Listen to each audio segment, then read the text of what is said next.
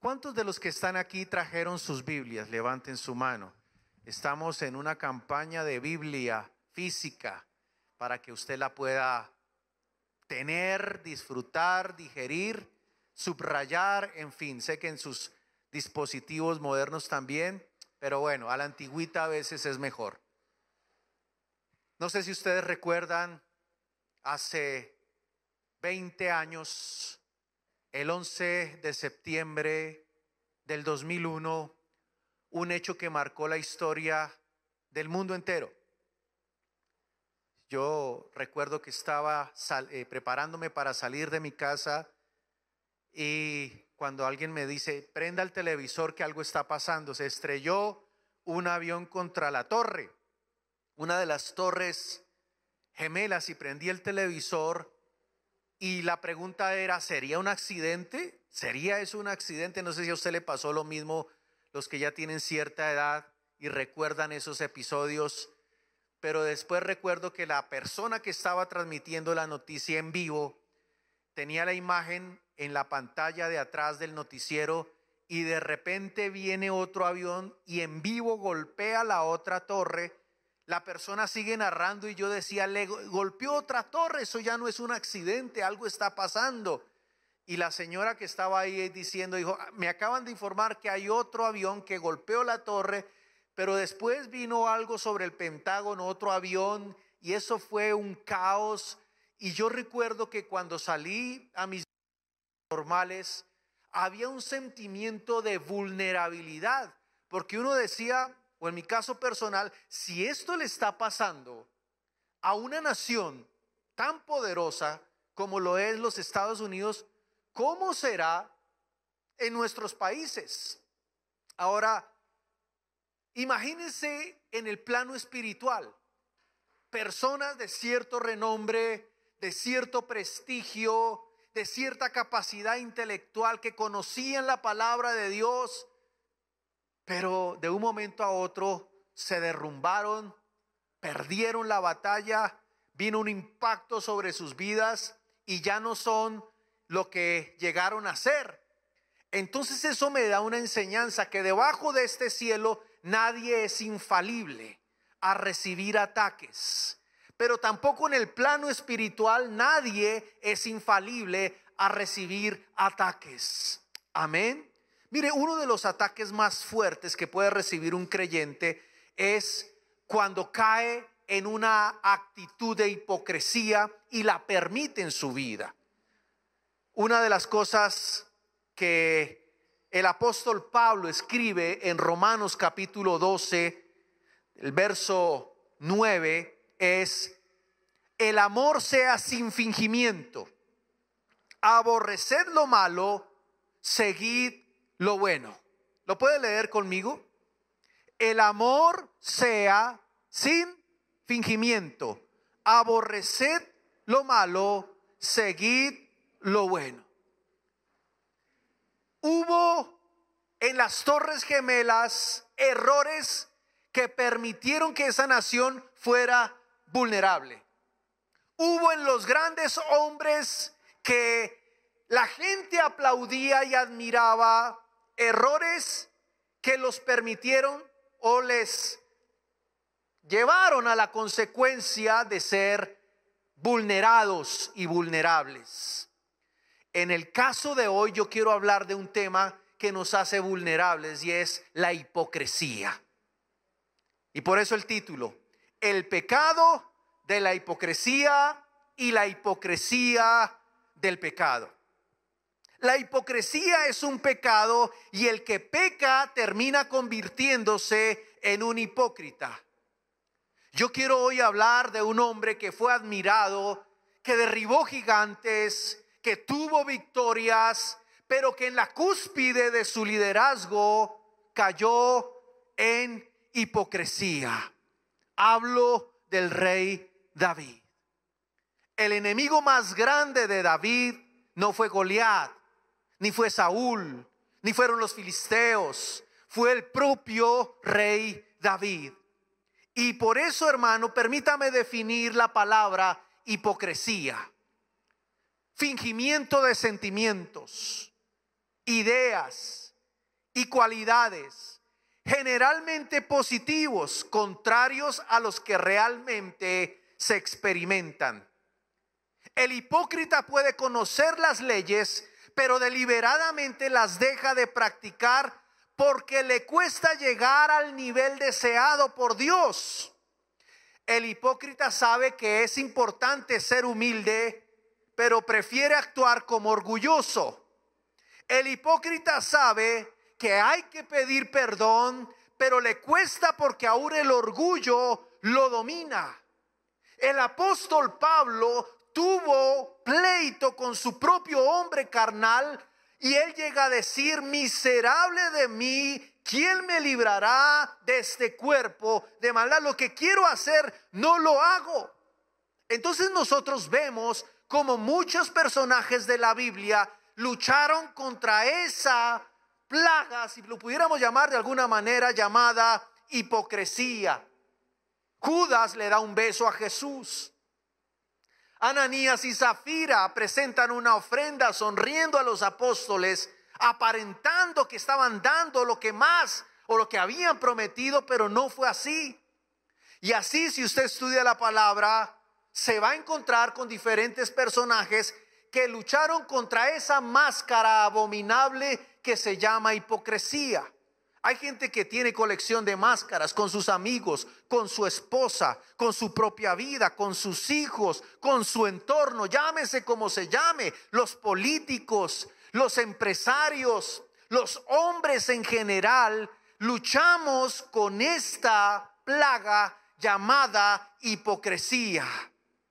Cuando estudiamos la vida del rey David, notamos que él cayó en una actitud terrible. Si usted mira los comienzos del rey David, fue un hombre humilde, fue un pastor de ovejas, fue el menor de sus hermanos, él apacentaba en el desierto, tenía que asumir labores terribles, pero ese desierto le permitió desarrollar cualidades que lo acercaban a Dios. Tocaba el arpa, lo volvió humilde, obediente, útil, sencillo. Tuvo la oportunidad de enfrentar gigantes, empezó a ganarse el respeto, la autoridad. Pero a veces, y le comentaba a mi esposa, y teníamos un diálogo, y decimos que a veces la gente cae más y es tentada más cuando está en la cúspide de la prosperidad y del éxito.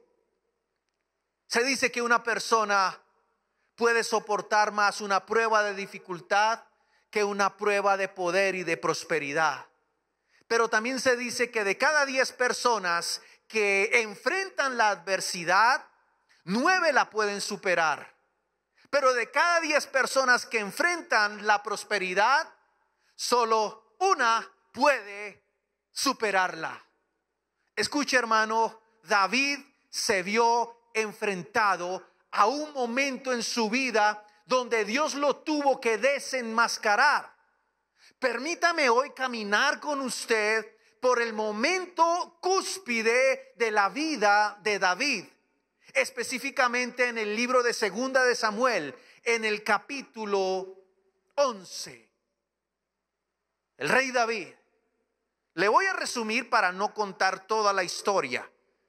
El texto del versículo 1 comienza: en el tiempo que los reyes salen a la guerra, David se quedó ¿en dónde? En su palacio, en su casa. No quiso salir a la guerra. Miró por la ventana hacia una casa vecina y vio a una vecina muy atractiva que se estaba bañando. Y él empieza a permitir pensamientos, o no empieza, ya los había permitido. El hecho de que se hubiera quedado en casa, el hecho de que hubiera pensado: me lo merezco, no necesito salir a la guerra, confío en el ejército, ellos lo pueden hacer por mí. Pero él se quedó observando lo que no debería observar, a una mujer, y la manda a llamar: averigua por ella. Y su séquito le dice: David, o rey, esta mujer se llama Betsabe y es la esposa de Urías, el soldado que está peleando las batallas contra los amonitas. En otras palabras, le estaban diciendo, sí, es muy linda, no la mire porque esa mujer es casada. Sin embargo, él la manda a traer, a él no le importa, comete adulterio, le estoy resumiendo la historia, la mujer queda embarazada, el esposo de esta mujer, ¿cómo se llamaba? Acuérdenme, Urías, el eteo o el hitita, un valiente guerrero de Israel, no era judío, pero amaba a Israel y peleaba por Israel. Entonces, cuando David se entera que la mujer queda embarazada, porque ella se lo hace saber, Urías estaba todavía en el frente de la batalla y empieza a maquinar una idea. Entonces, hipócritamente, se pone su máscara de buen rey, de buen gobernante, de buen líder, y manda llamar a este humilde y valiente soldado y lo empieza a halagar. Hay gente que sonríe de frente, pero por la espalda te clava ¿qué? Un puñal. Por eso, hermano, a veces criticamos los hipócritas, pero cuidémonos de ser uno de ellos. Porque es bueno mirar la paja que está en el ojo ajeno, pero no la viga que hay en nuestro propio ojo. Pero retomando esta historia, David manda a llamar a Urías, le da mucho elogio, alimento, lo seduce, por decirlo de alguna manera, con vino, con deleites, lo embriaga, y en el momento que él esperaba le dice: ve a tu casa, te lo mereces, quédate con tu mujer, duerme con ella. Pero ahí es como se dice popularmente, le salió el tiro por la culata, porque Urías le dijo: me da mucha pena, rey, pero yo no voy a ir a estar con mi mujer cuando hay una guerra que mi ejército al que pertenezco está librando. Mi general Joab, sus soldados me necesitan y mi corazón está en ese lugar. Urías estaba enfocado, Urías estaba apasionado. Varias veces le insiste el rey que vaya a su casa para tratar de solucionar de alguna manera su pecado, pero Urías se niega. Entonces el rey David acude al plan B: acabar con la vida de este soldado. Entonces le escribe una carta a Joab, al general que estaba al frente de la batalla, y le dice: pon a este soldado, el que tiene esta carta en sus manos, en lo más recio de la batalla. Y Urías ingenuamente toma la carta sellada y lleva prácticamente su sentencia de muerte, o no prácticamente, su sentencia de muerte. Y entonces, cuando el general Joab recibe la carta, se queda observando y le parece raro lo que estaba leyendo. Sin embargo, Joab conocía de alguna manera el corazón de David, y a Joab no le quedaba otra manera sino obedecer. Y dice la Biblia en el capítulo 17, en el capítulo 11, verso 17: saliendo luego los de la ciudad, pelearon contra Joab y cayeron algunos del ejército de los siervos de David, y murió también Urías eteo. Este es un pasaje dramático. Fíjense lo que hace una persona adúltera. Un pecado lleva a otro pecado. La persona adúltera tiende a volverse dura, arrogante. Todo el mundo le está debiendo, pero nunca se humilla, porque Dios sabe que la persona que comete pecado, su corazón se le endurece. Yo espero que no haya alguna persona así en este lugar. Pero permítame hacer un análisis de la medicina forense. Ustedes han escuchado lo que es la medicina forense. Se aplica mucho en los programas de investigación criminal para esclarecer precisamente un crimen. Yo no soy ni criminalista, pero a veces me gusta observar y hacer una especie de investigación forense. La pregunta que yo hago es: ¿por qué David mandó matar a Urías? ¿Por qué no lo hizo él directamente? ¿Por qué no dijo, Urías, encerrémonos tú y yo, te tengo que contar algo? Cierran la puerta, lo mata, porque es que David era diestro en la espada, ¿sí o no?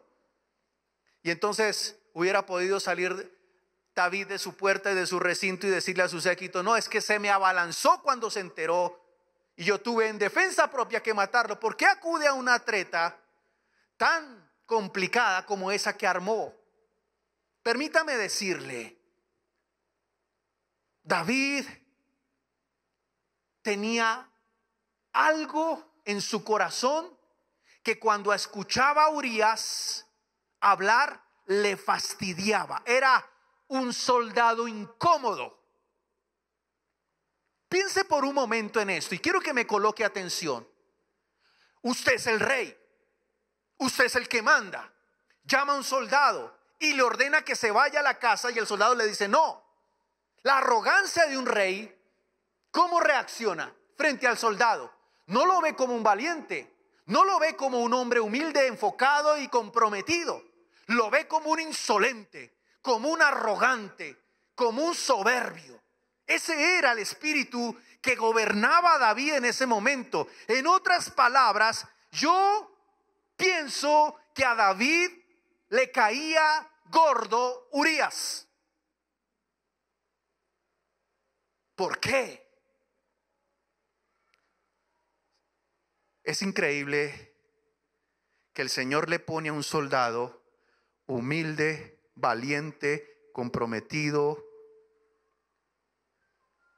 a un rey que se había vuelto orgulloso, arrogante, presumido, fanfarrón. Piense por un momento en esto. ¿No se parecía más David en ese momento a Saúl? Piense por un momento en esto. ¿No se parecía a Urías en ese momento más a David? ¿No cree usted que Dios puso en el camino a Urías para que David viera el reflejo de lo que había perdido el rey en sus cualidades, en las cualidades de su carácter? ¿No cree usted que Urías era como un espejo que le incomodaba al rey David? ¿No cree usted que las palabras de Urías intimidaban un poco a David? Yo no lo sé, pero lo que sí sé es que David de manera premeditada, insolente, lo manda a matar. Usted recordará que Saúl persiguió a David y lo intentó matar varias veces. Usted recordará que Saúl fue arrogante, se desenfocó. Y las mismas cosas que David sufrió, las estaba reproduciendo en su propio soldado. Esto me da una enseñanza a mí, hermano. Mi esposa tuvo un padre intimidante. Mi esposa tuvo un padre duro. Mi suegra tuvo que soportar a un hombre irresponsable, pero tenía una máscara afuera, pero en la casa era otra persona. Yo recuerdo un día que su hermano, que ya no está en este mundo, ya partió de este mundo, tuvo un problema con su esposa. Y la estaba tratando igual, estaba reproduciendo lo que él odiaba de su padre, lo estaba reproduciendo en su propia esposa. Fíjense lo que pasa con una vida que no ha rendido su corazón a Dios. Entonces algunos dicen, no, es que yo soy así, yo soy duro, yo soy intimidante, yo soy soberbio. Sí, usted puede ser así, pero Jesucristo no fue así. Y entonces mi esposa llama a su hermano, eso fue hace muchos años, y le dice, ¿no te parece el colmo que las mismas cosas que tú odias de mi papá las estás reproduciendo con tu esposa? Las mismas cosas que estaba haciendo David con Urías, las había recibido de Saúl. Y la pregunta es, ¿por qué? ¿Por qué David estaba reproduciendo un carácter del cual él mismo había sido víctima durante muchos años? La respuesta es muy sencilla. Se le subió el poder a la cabeza. Su corazón se endureció. Los límites y los parámetros de temor desaparecieron. David había sido temeroso. En este momento de la historia, ¿usted dónde cree que estaba el arpa de David? Tal vez escondida, tal vez oxidada. Porque si David hubiera estado conectado con Dios, no hubiese actuado de esta manera. Urías tenía compromiso. David desarrolló pereza. Urías tenía un corazón sacrificado. David había desarrollado conformismo y autocomplacencia. Urías tenía claro el propósito, estaba enfocado. David estaba viviendo un despropósito. La integridad de Urías frente a la inmoralidad de David. Por eso yo creo que el espíritu de David de ese momento chocó con el espíritu de Urías de ese momento. Aquí en este pasaje vemos a un segundo Saúl. A un segundo Saúl. Y por eso el pecado de la hipocresía convirtió a David en un hipócrita que permanecía obstinado en su deseo de aparentar y de ocultar. Yo quiero avanzar hasta el momento en donde Dios interviene. David intentó seguir su reinado como si nada hubiese pasado, pero a David se le olvidó algo que Dios observa, que Dios conoce y que Dios interviene. Frente al pecado siempre Dios nos observa. Preocúpese algo, mi amado amigo. Si a usted el pecado ya no lo ve como pecado, si usted se autojustifica, y es que el hipócrita siempre, perdónenme, les voy a hablar un poquito fuerte, porque yo he luchado contra estas cosas. El hipócrita siempre siente que la gente le debe y quiere hacer sentir al esposo o a la esposa como que le debe. Caí en adulterio porque tú nunca. Caí en adulterio como lo hizo David. Él no necesitaba caer en estas prácticas, pero su obstinación, su naturaleza se había deformado.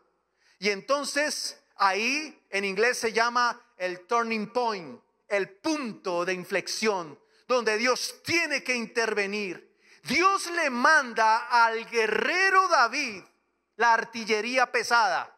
Le manda un profeta, el profeta Natán. Un hombre sencillo que con una simple fábula puso de rodillas a un rey poderoso e intimidante.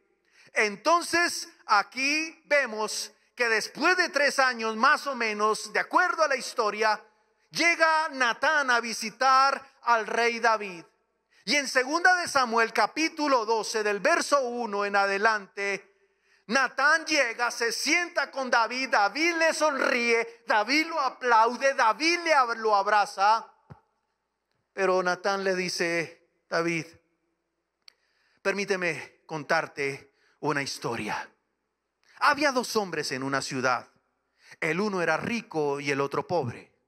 El rico tenía numerosas ovejas y vacas, pero el pobre no tenía más que una sola corderita que él había comprado y criado y que había crecido con él y con sus hijos juntamente, comiendo de su bocado, bebiendo de su vaso, durmiendo en su seno, y la tenía como una hija.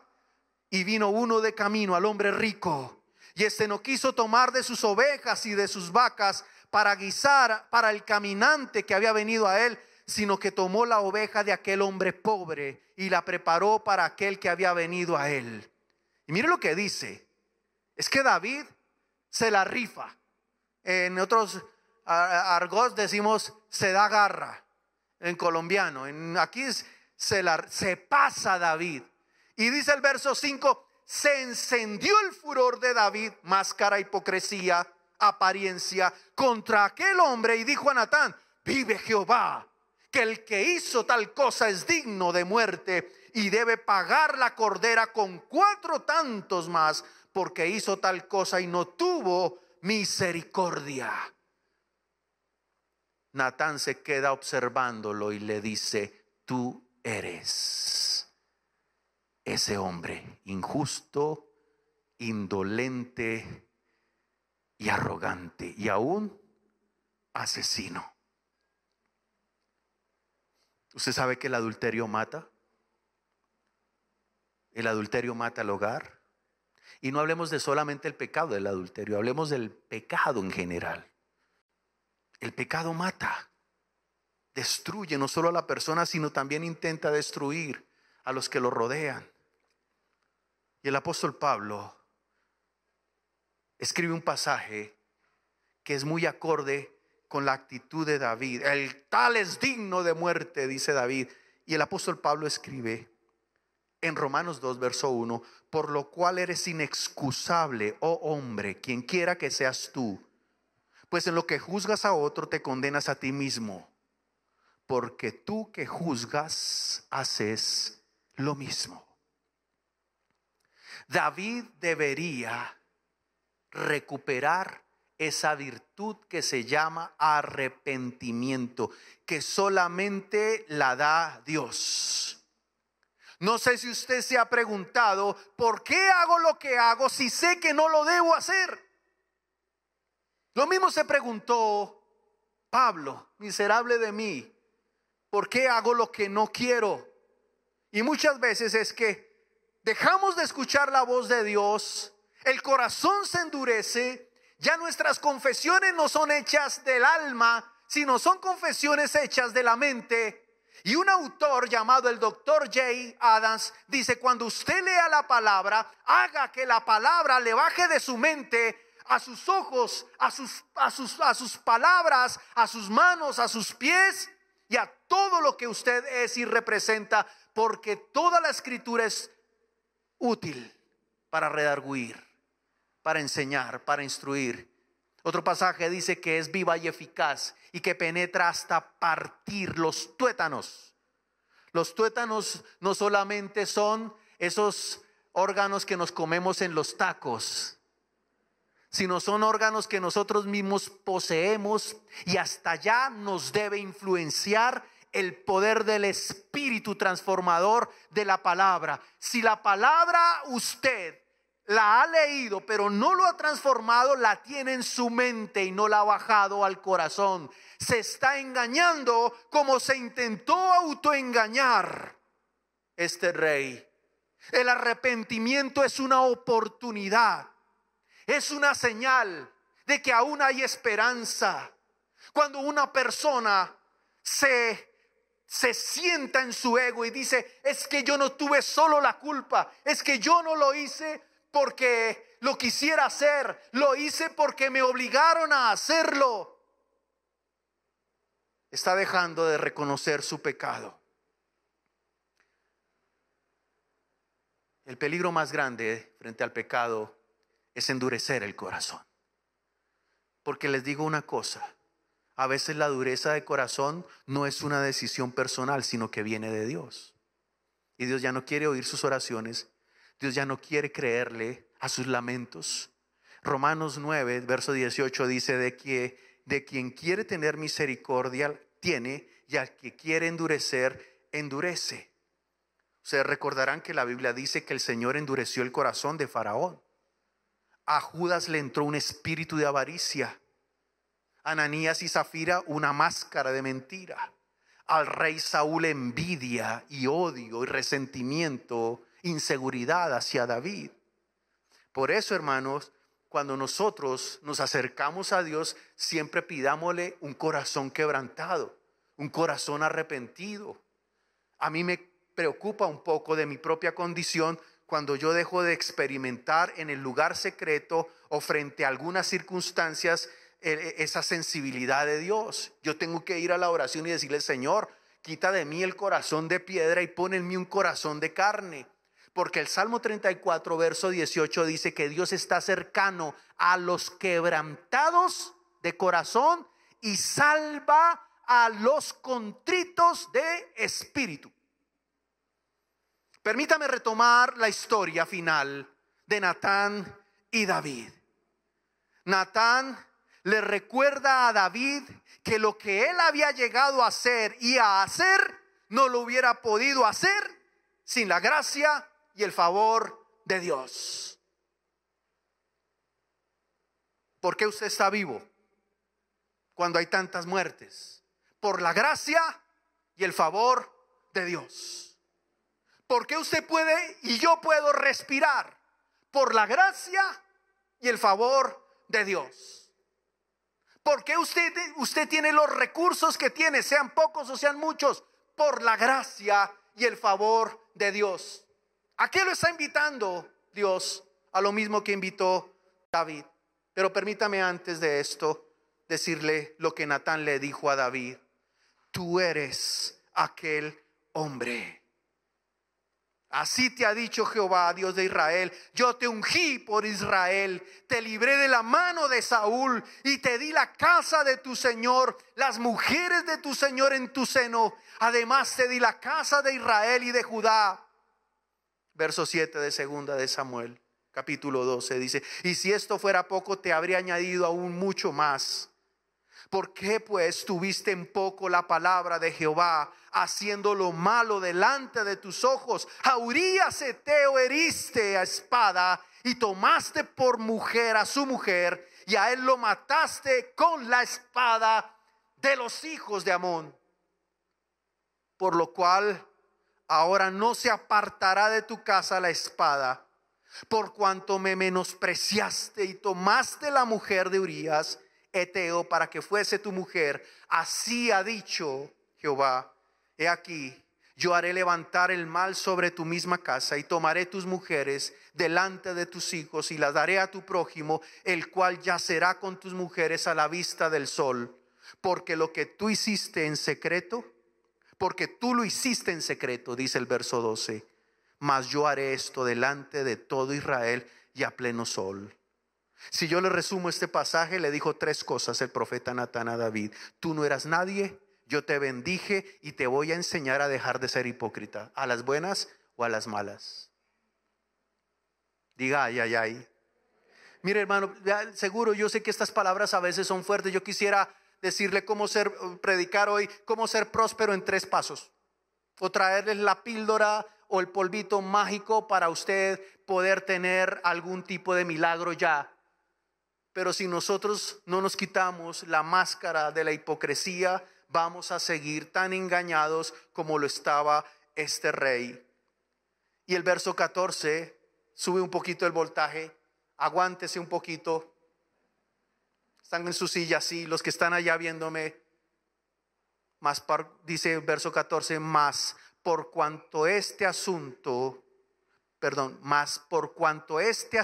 hiciste blasfemar a los enemigos de Jehová, el hijo que te ha nacido ciertamente morirá. Y vino el juicio para David. Y dice el siguiente verso que David estaba en una condición de confrontación y de desnudez. Pero si usted mira la historia de David, y permítame hacer un paréntesis aquí, David no escapó de la justicia de Dios. Su casa sería castigada con la espada y el oprobio. El resultado directo del pecado de David fue la pérdida de la paz en su propia vida, en su familia, en su nación. Los hijos de David llegaron a practicar la violencia y la traición unos con otros. Absalón, por ejemplo, practicó la rebelión contra su propio padre. Amnón fue muerto por los siervos de Absalón. Absalón fue muerto por Joab, y Adonías fue muerto por orden de Salomón. Las mujeres de la casa de David llegaron a sufrir violaciones y ser víctimas de traiciones. Tamar fue violada por Amnón. Las concubinas de David fueron violadas por Absalón a la vista de todo Israel. Aunque fueron sus hijos los que sufrieron directamente las consecuencias del pecado de David, no hay duda que todo esto fue mucho más doloroso para David. Diga conmigo, hay esperanza. ¿Saben cuál fue la esperanza?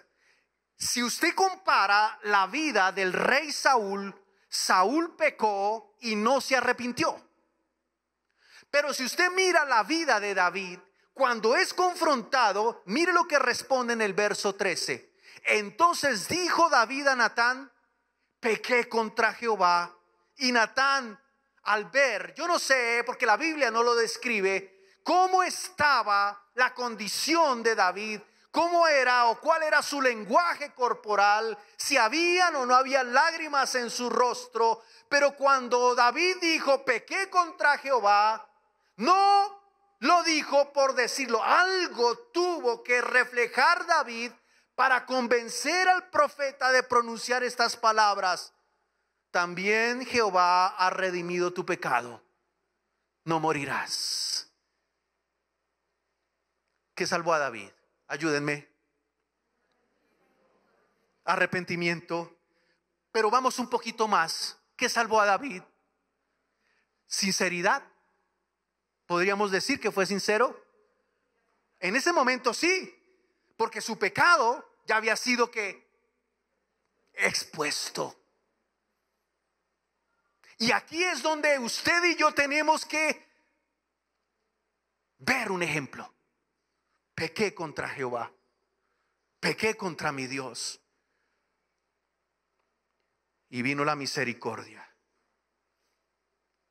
David se vio desnudo delante de Dios. Yo me imagino que sus lágrimas no dejaron de correr por su cara. Y saben que ahí David empezó a recuperar. ¿Saben que a quién tenía? ¿Usted sabía que David sí mató a Saúl? Ahí lo mató. Hablo del espíritu de Saúl. Ahí lo mató. Yo le iba a colocar a este mensaje el día en que David mató a Saúl. Ese día lo mató. El segundo, Saúl tenía que morir. Y David, ¿saben qué hizo? Se quitó su manto, su apariencia. Me da pena hacer esto porque estaba en la tintorería, pero bueno. A David no le importó su título, su experiencia. Se humilló. Y le dijo, contra Dios he pecado. Volvió en sí como el hijo pródigo. Cuando Dios tiene misericordia de alguien, lo primero que hace es revelar la magnitud de su pecado y poner en él un corazón contrito y humillado. Así que David tuvo que matar su ego. David tuvo que matar su orgullo. Sus máscaras tuvieron que ser destruidas. Y Dios lo llevó a resucitar aquellas cosas que había perdido. Volvió a sacar el arpa. La sed de Dios se recuperó. Recuperó el hambre. David quiso tener un encuentro privado con su Dios. El Dios del desierto. El Dios que le enseñó a tocar el arpa. El Dios que le enseñó a soportar el sol, la lluvia y las grandes distancias y aún la soledad. David buscó un lugar privado. Quitó a todo el mundo. De nada valían ya los hermosos pisos lustrados de su palacio. Ni los grandes desfiles militares. Ni los títulos que él había colgado. Dios le había exhibido. Le había exhibido. Y entonces él se encierra. Cara a cara con Dios. Yo le invito a usted que está viendo este mensaje. Necesita tener un momento privado con Dios. Quitar la máscara. Y en ese momento, y yo le doy gracias a Dios. por lo que David hace y quedó escrito en la historia. El Salmo 51 es la narración de ese encuentro privado que Dios le permitió tener a David. Dios le permitió a David el arrepentimiento. Dios le permitió a David volver a llorar. Dios le permitió a David volver a querer leer la Biblia. Dios le permitió a David volver a los primeros momentos de su fuego y su enamoramiento. Y David, sin que nadie le dijera, repita después de mí, le dijo a Dios, Salmo 51, ten piedad de mí, Dios. Si usted lee el título de ese salmo, puede corroborar lo que estoy diciendo. Ten piedad de mí. ¿Usted puede decir conmigo esto? Pero no es la piedad que clama la iglesia tradicional. Señor, ten piedad. No, Señor. No es esa piedad. ¿Usted sabe lo que significa que un rey se humille, se postre y se arrodille, despojado del manto, del título, de la corona, de las joyas, y que le diga, ten piedad de mí? Él, David, reconoció que había un rey de reyes, que sobre el alto había uno más alto. ¿Usted entiende lo que estoy diciendo? Y lo que Dios invita a la iglesia es a despojarnos de esas máscaras. Y David le dijo, David se vio tan sucio. Es como si un velo le hubiera caído. Y David le dijo al Señor, lávame más y más de mi maldad y límpiame de mi pecado. Pero aquí viene lo mejor. Aquí viene lo mejor. ¿A quién no conoció David? Y usted y yo sí conocemos. ¿A quién? A Jesús. A Jesús. Así que cuando nosotros leemos, lávame más y más y más de mi maldad y límpiame de mi pecado, nosotros podemos tener más claridad cómo salir de esa condición leprosa, contaminada espiritualmente. Límpiame más y más. Y a mí me causa angustia, hermano, que cuando se predican estas palabras y se derraman sobre la iglesia, algunos endurecen más su corazón, a otros se duermen porque tienen el entendimiento embotado. Eso se llama bíblicamente un corazón contumaz, el espíritu de estupor que viene sobre las vidas, que la palabra no les pega como antes. Y a mí me angustia, porque yo llevo 30 años en el evangelio y tengo que luchar a diario contra mi propia condición humana y miserable. Y cuando el rey David le dice, lávame más y más de mi maldad, creo que fueron las palabras más sensatas que David pronunció. Fueron las palabras que le salvó la vida a este hombre.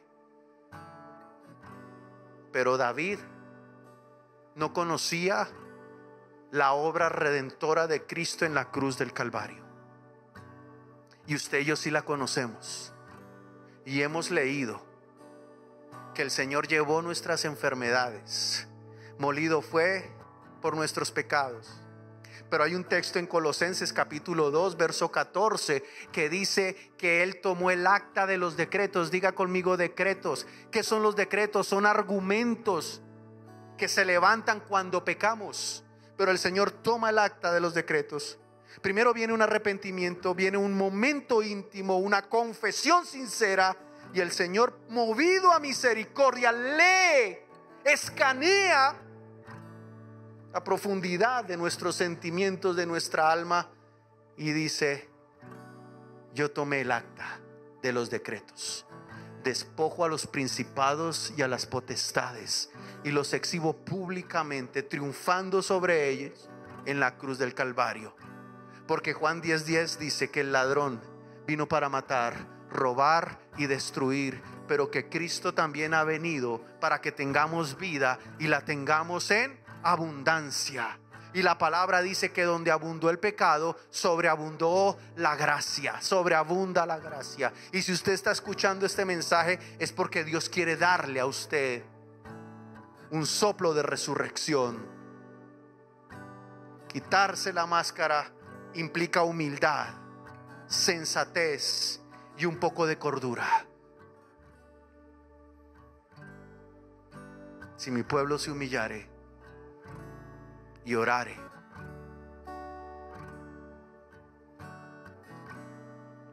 vi la película Los Dos Papas. No sé si alguien la pudo ver. ¿Alguien la vio? Levante su mano. Allá los que están viendo.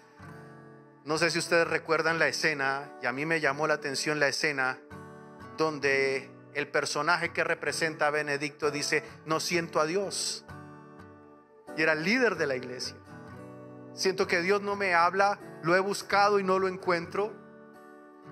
Y en un diálogo ahí interesante, el que había de ser el nuevo papa, que es Francisco, le dice que se acerque a Jesucristo, que él perdona los pecados, que los confiese y que se aparte.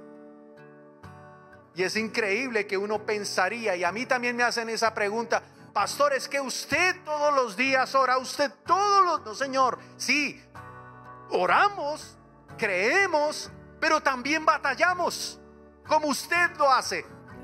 Así que cuando nosotros venimos un domingo a la iglesia, usted y yo nos constituimos en sobrevivientes, en victoriosos, en vencedores de una plaga llamada pecado. Diga amén o diga algo, diga aleluya o diga santo, diga gracias Señor o diga algo que exprese a Dios gratitud y alegría.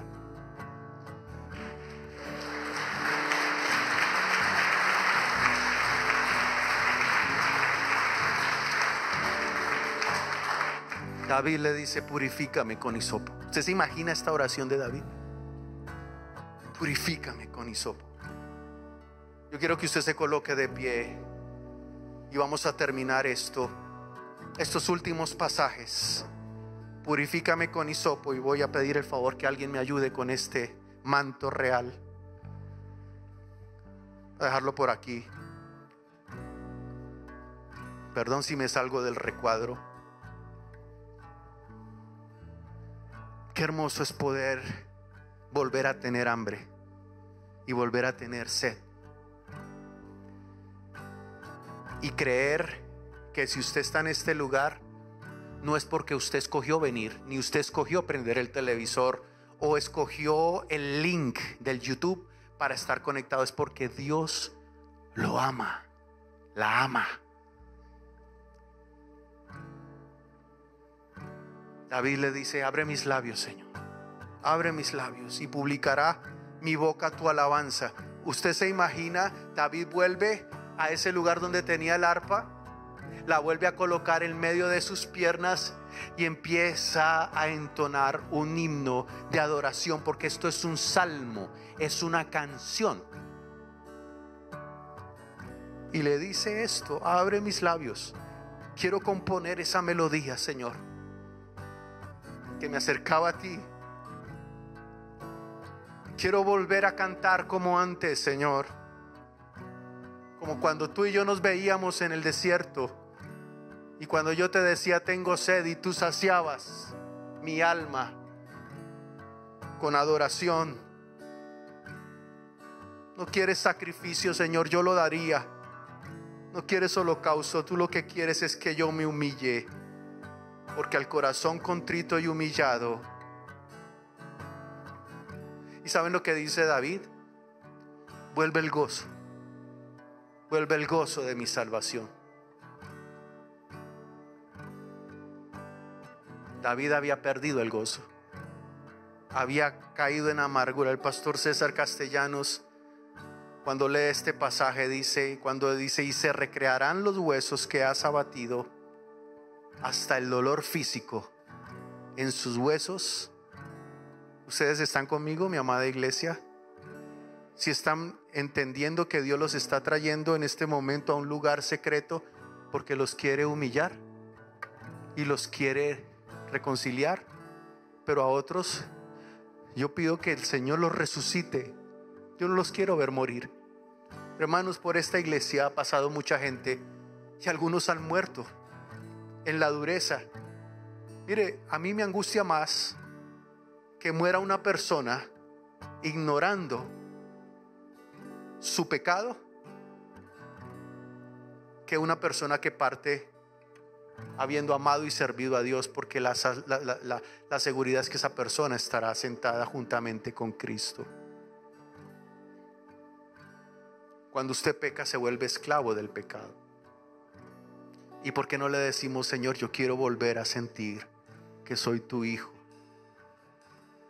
Yo quiero volver a sentir que tú eres mi Abba Padre. ¿Puede adorar al Señor? Y reciba el amor. Dios no lo quiere condenar hoy. Dios no lo quiere señalar hoy. Yo no sé usted qué actitud puede asumir hoy, pero adore al Señor. Que yo soy su hijo y Él es mi Padre, y mi Padre me ama. Yo solo sé. Digno, digno, digno, digno, digno.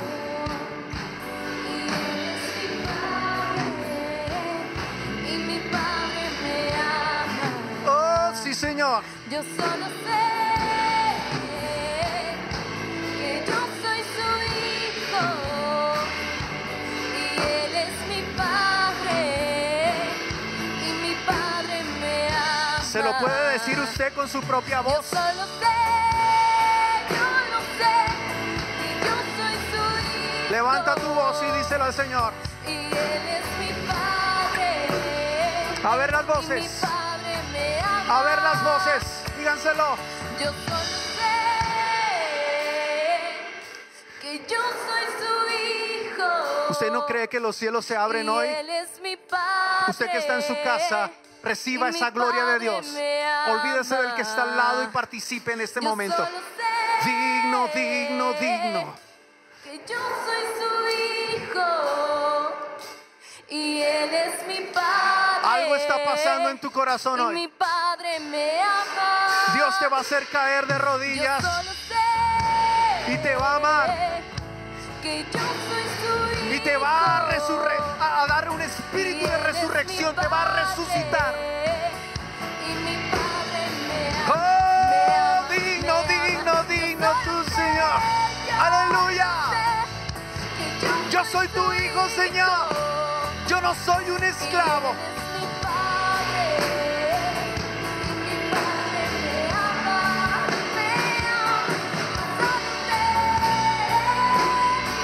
Este es su momento. Este es su momento. Yo ya prediqué la palabra. Ahora, acérquese. Confiese.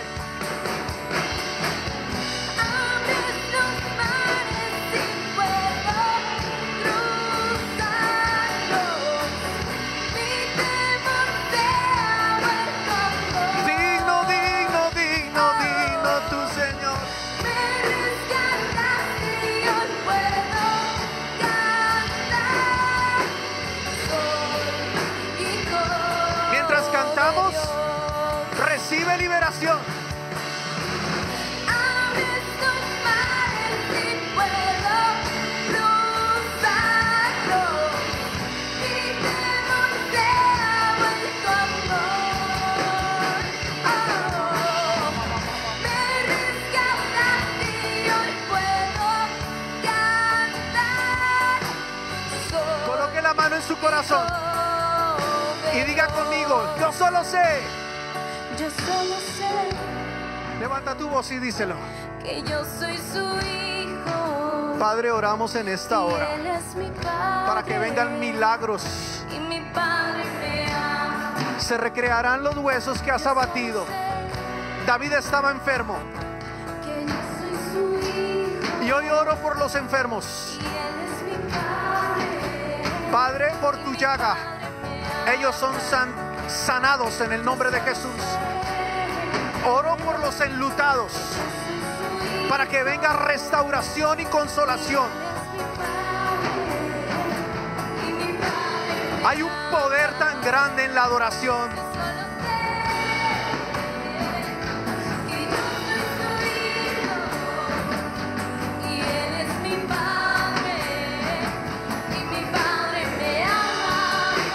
Última vez. Digno, digno, digno, digno, digno, digno. Hay espíritu de resurrección en esta hora. ¡Aleluya!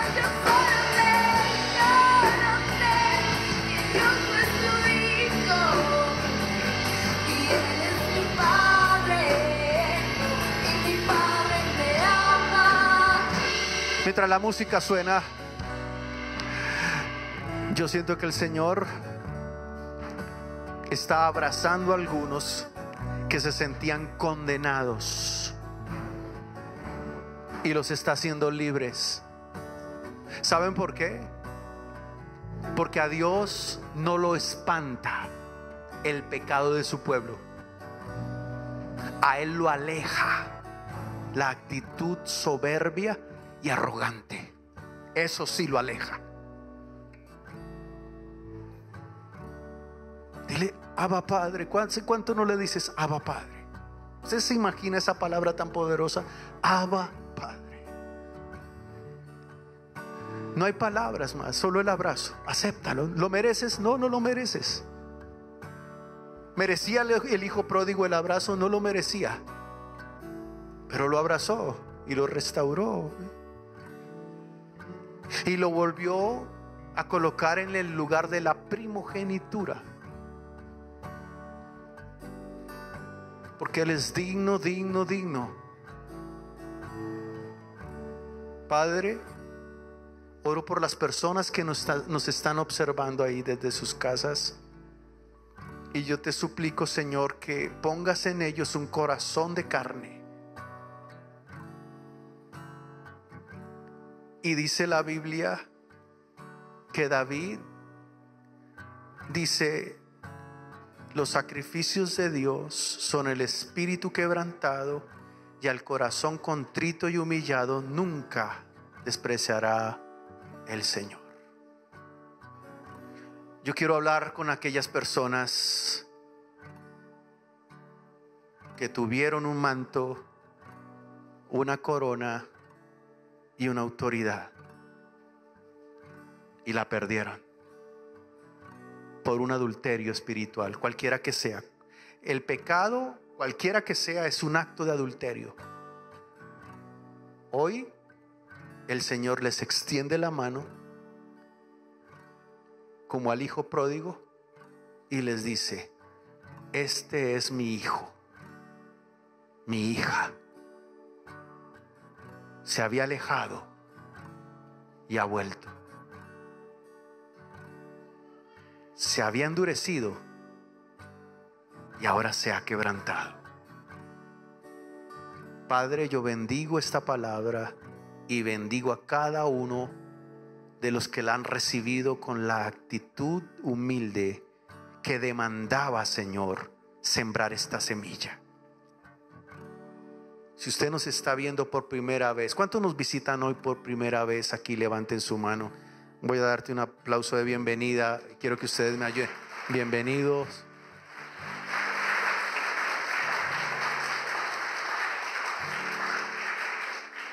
Todo en la vida tiene un comienzo. Y para usted que nos visita por primera vez, este es un nuevo comienzo. Y la Biblia nos dice a nosotros que Dios amó tanto al mundo que dio a su Hijo Jesucristo, para que todo aquel que lo reciba de una manera sincera no se pierda, sino que tenga vida eterna. Entonces, ustedes que nos visitan por primera vez y los que nos están viendo desde sus casas, me gustaría hacer una oración. Coloque la mano en su corazón y diga conmigo: Señor Jesús, yo reconozco que he pecado y yo necesito tu perdón. Te suplico, Señor, que me ayudes a cambiar. Yo solo no puedo, en mis fuerzas no puedo, pero tú me das fuerzas para cambiar. Yo creo en ti como mi único y suficiente Salvador personal. Y te pido, Señor, que mi alma hoy herede la promesa de la vida eterna y que mi nombre quede escrito en el libro de la vida y que nunca lo borres. En el nombre de Jesús. Amén y amén.